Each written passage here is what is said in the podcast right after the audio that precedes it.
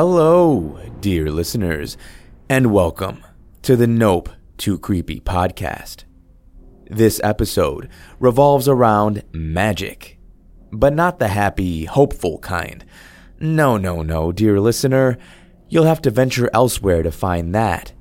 But I trust you knew exactly what to expect by choosing this podcast. Am I right? Prepare yourselves for two stories about the darker side of the magical world, even if that dark magic puts on the facade of being something bright and fun. This first story revolves around a father who just wants to get something special and unique for his Disney obsessed daughter Unfortunately, he finds one from what is likely the worst place to find just about anything. Written by Reddit user Simba Kingdom, I present Do Not Buy the Lost Disney Movie off the Dark Web.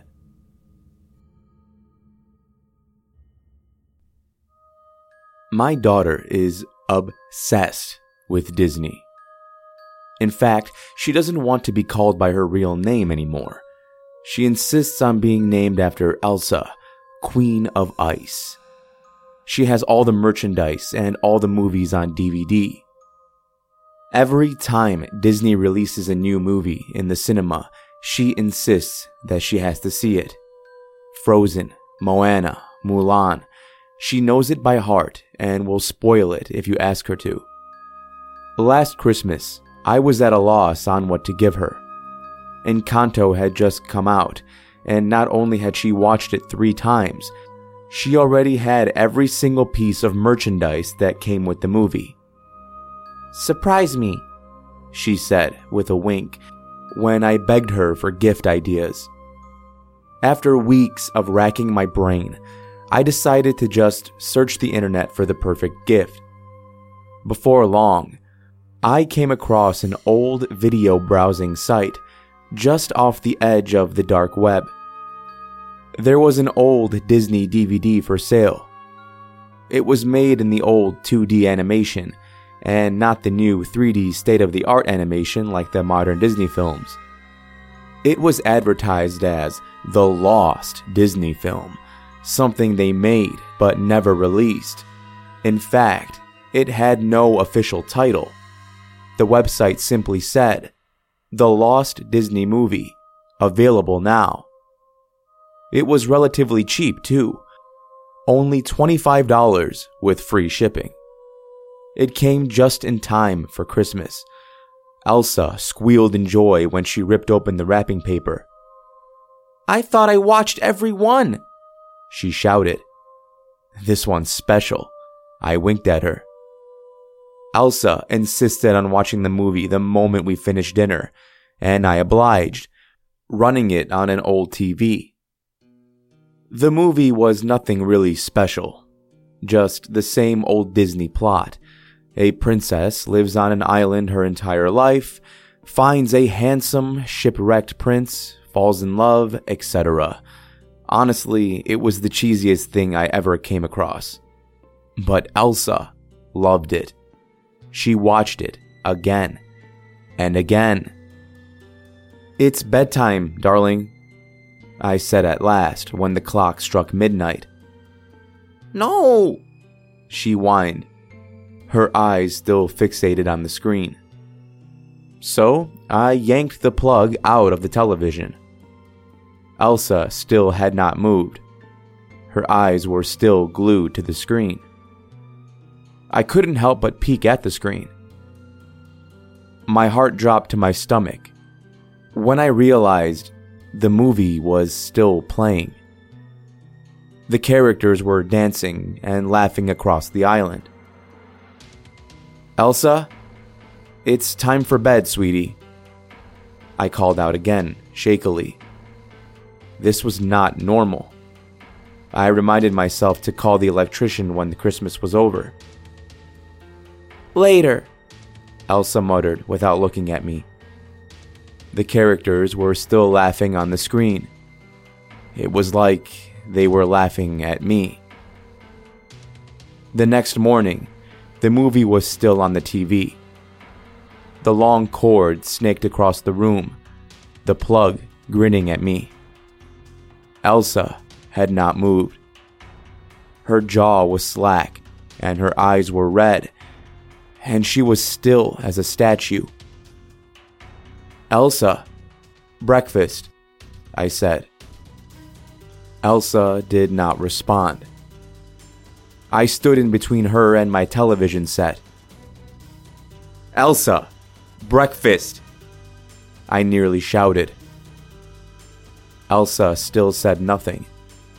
A dribble of saliva ran down her open mouth. Her pupils were dilated, and her face was throbbing. It had only been one night, but it was as if she had not slept for many days. Leave me alone, she gurgled sleepily. This was not normal. Nothing I did would make her stop watching the movie. Dragging her away was impossible. It was like she was glued to the spot. I'm not joking. No matter how hard I tried to pull her away, I couldn't even move her an inch. And that's not even the craziest part. I tried throwing a blanket over her. I figured that way at least she wouldn't be directly watching the screen. The blanket caught fire and crumbled to ashes on the floor with a hiss.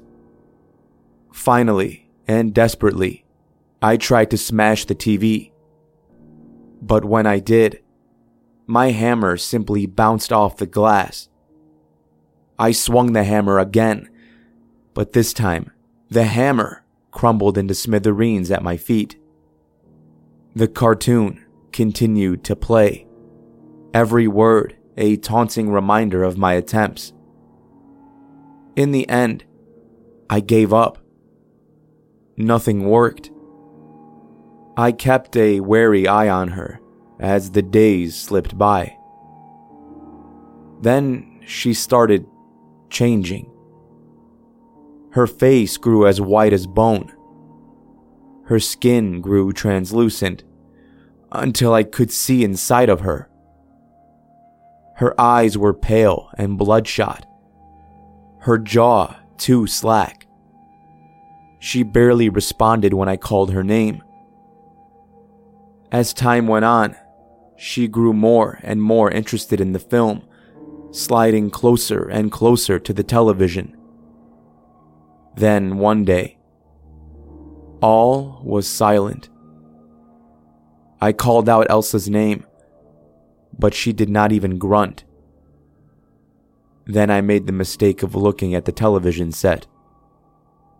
There she was, frolicking happily on the island with the characters, a blur of pixels on the screen.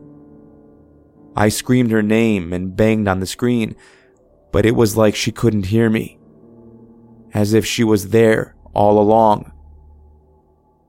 I regret buying the lost movie off the internet now, especially since I lost my daughter. Too good to be true, as the saying goes. How I wish I heeded that warning. Especially since, as I pen these words, I hear my daughter's sweet voice from the television set. She's inviting me to watch the movie and be with her frolicking on the island paradise. Should I do it?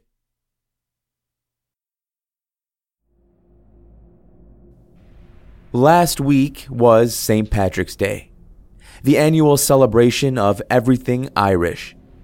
Being from the Chicagoland area, I know just how big of a deal it can be. They dye the river green, people throw on all the green clothing they can find, and the big day is usually followed by a special report of all of the 911 calls that take place in the span of 24 hours. Oh, and you might just see an image or two of what can be argued as the official mascot of St. Patrick's Day the leprechaun. Well, dear listener, allow me to continue the spirit of the holiday just a little bit longer with this next story written by Reddit user No Communication 7. Here is I Found Out the Hard Way How Leprechauns Get Their Riches.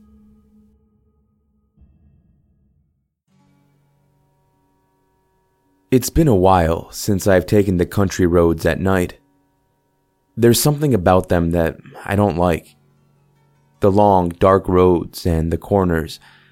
Even when you're in the leather seat of a vintage luxury car, treating those corners as if they were nothing, the headlights can only let you see so much. The fear of getting into an accident is big, and it's not irrational. They do say you are more likely to have a car crash at night, and there's something scary about crashing at night, or even breaking down. Maybe, just maybe, there is a fear hard coded into us. A fear of highwaymen from the time they were oh so common in the dark and dangerous highways, and not to mention the primal fear of the unknown, living, paranormal, or dead. As you probably already know, leprechauns are the green suited creatures from Irish folklore. They go along with the whole thing about pots of gold and rainbows. None of this was on my mind as I left Dublin, heading west, but I knew that as the sun was setting, that I would end up driving in the dark. I told myself, well, it's safer than the city at night as the sun finally touched the horizon.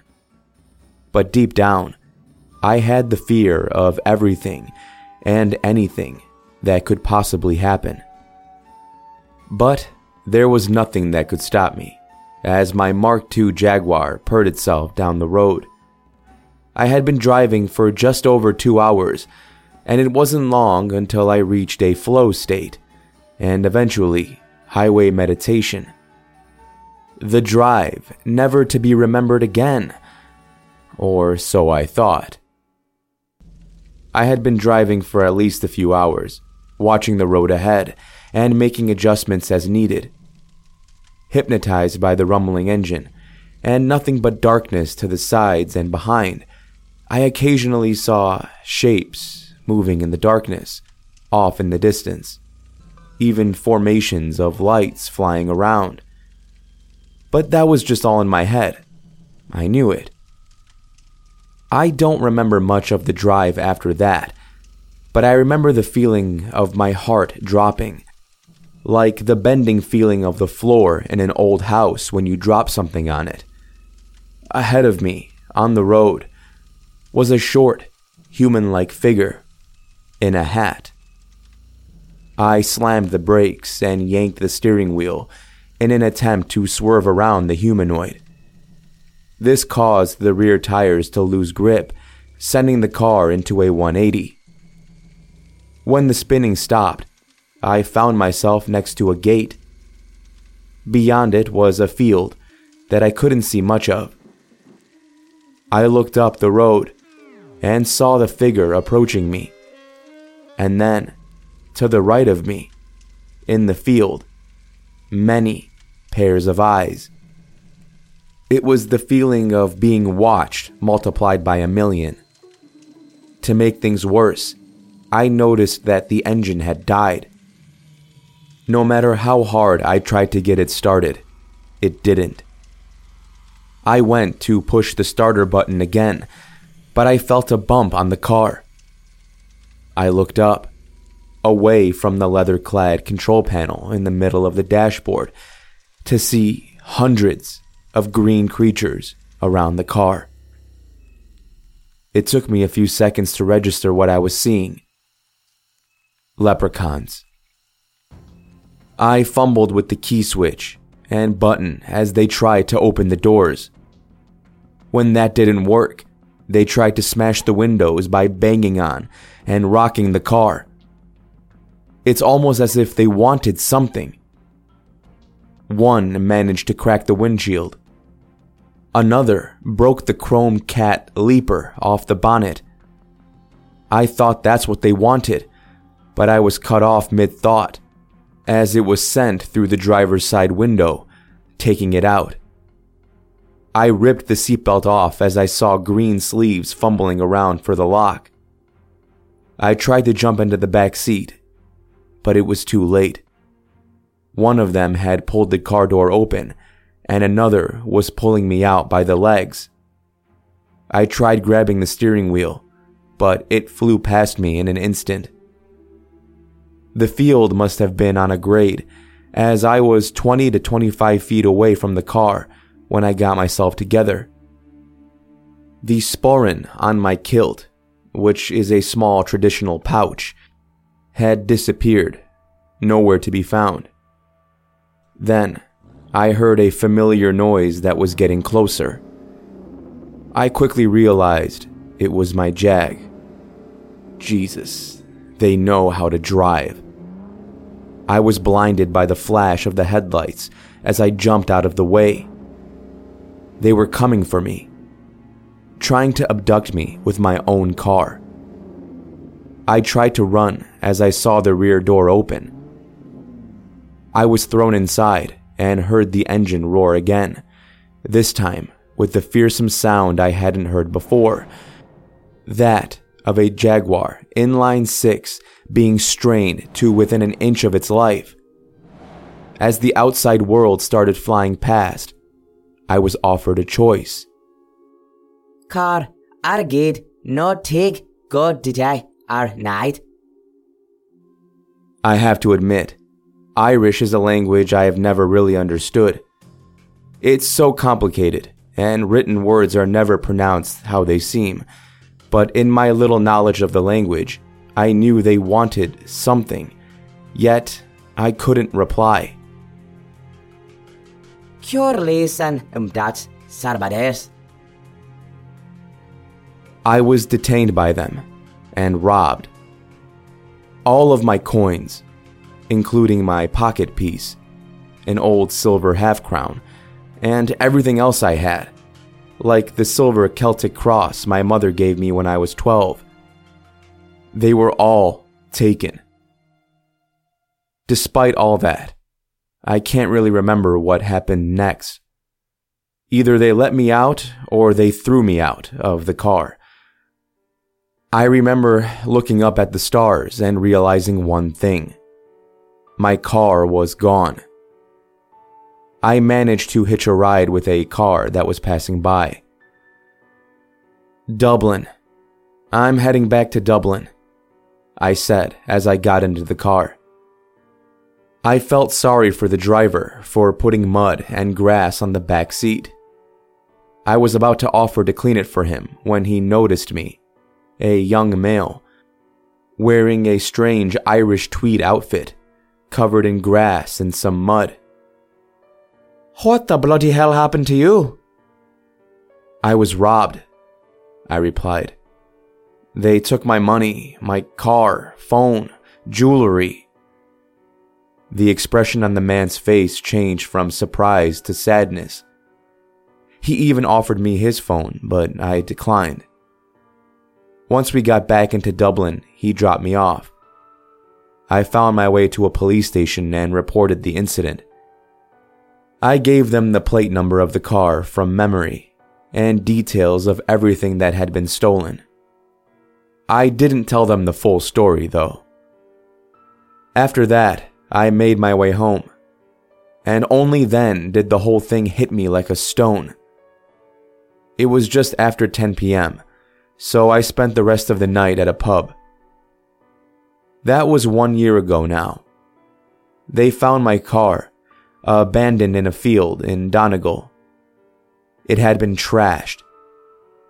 I sold it to a Jaguar enthusiast and replaced it with a newer model, but I never found the kilt sporran or any other things that were stolen from me.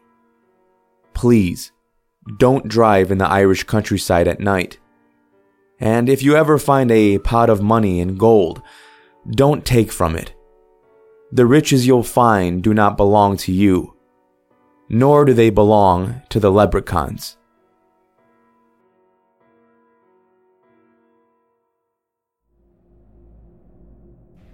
Thank you for joining me in this episode of the Nope Too Creepy podcast. If you're interested in learning more about either of the authors, links to connect with them can be found in the show notes. Until next time, this is your host, Dan David, reminding you all to stay safe out there. I'll be seeing you in the next episode. Nope.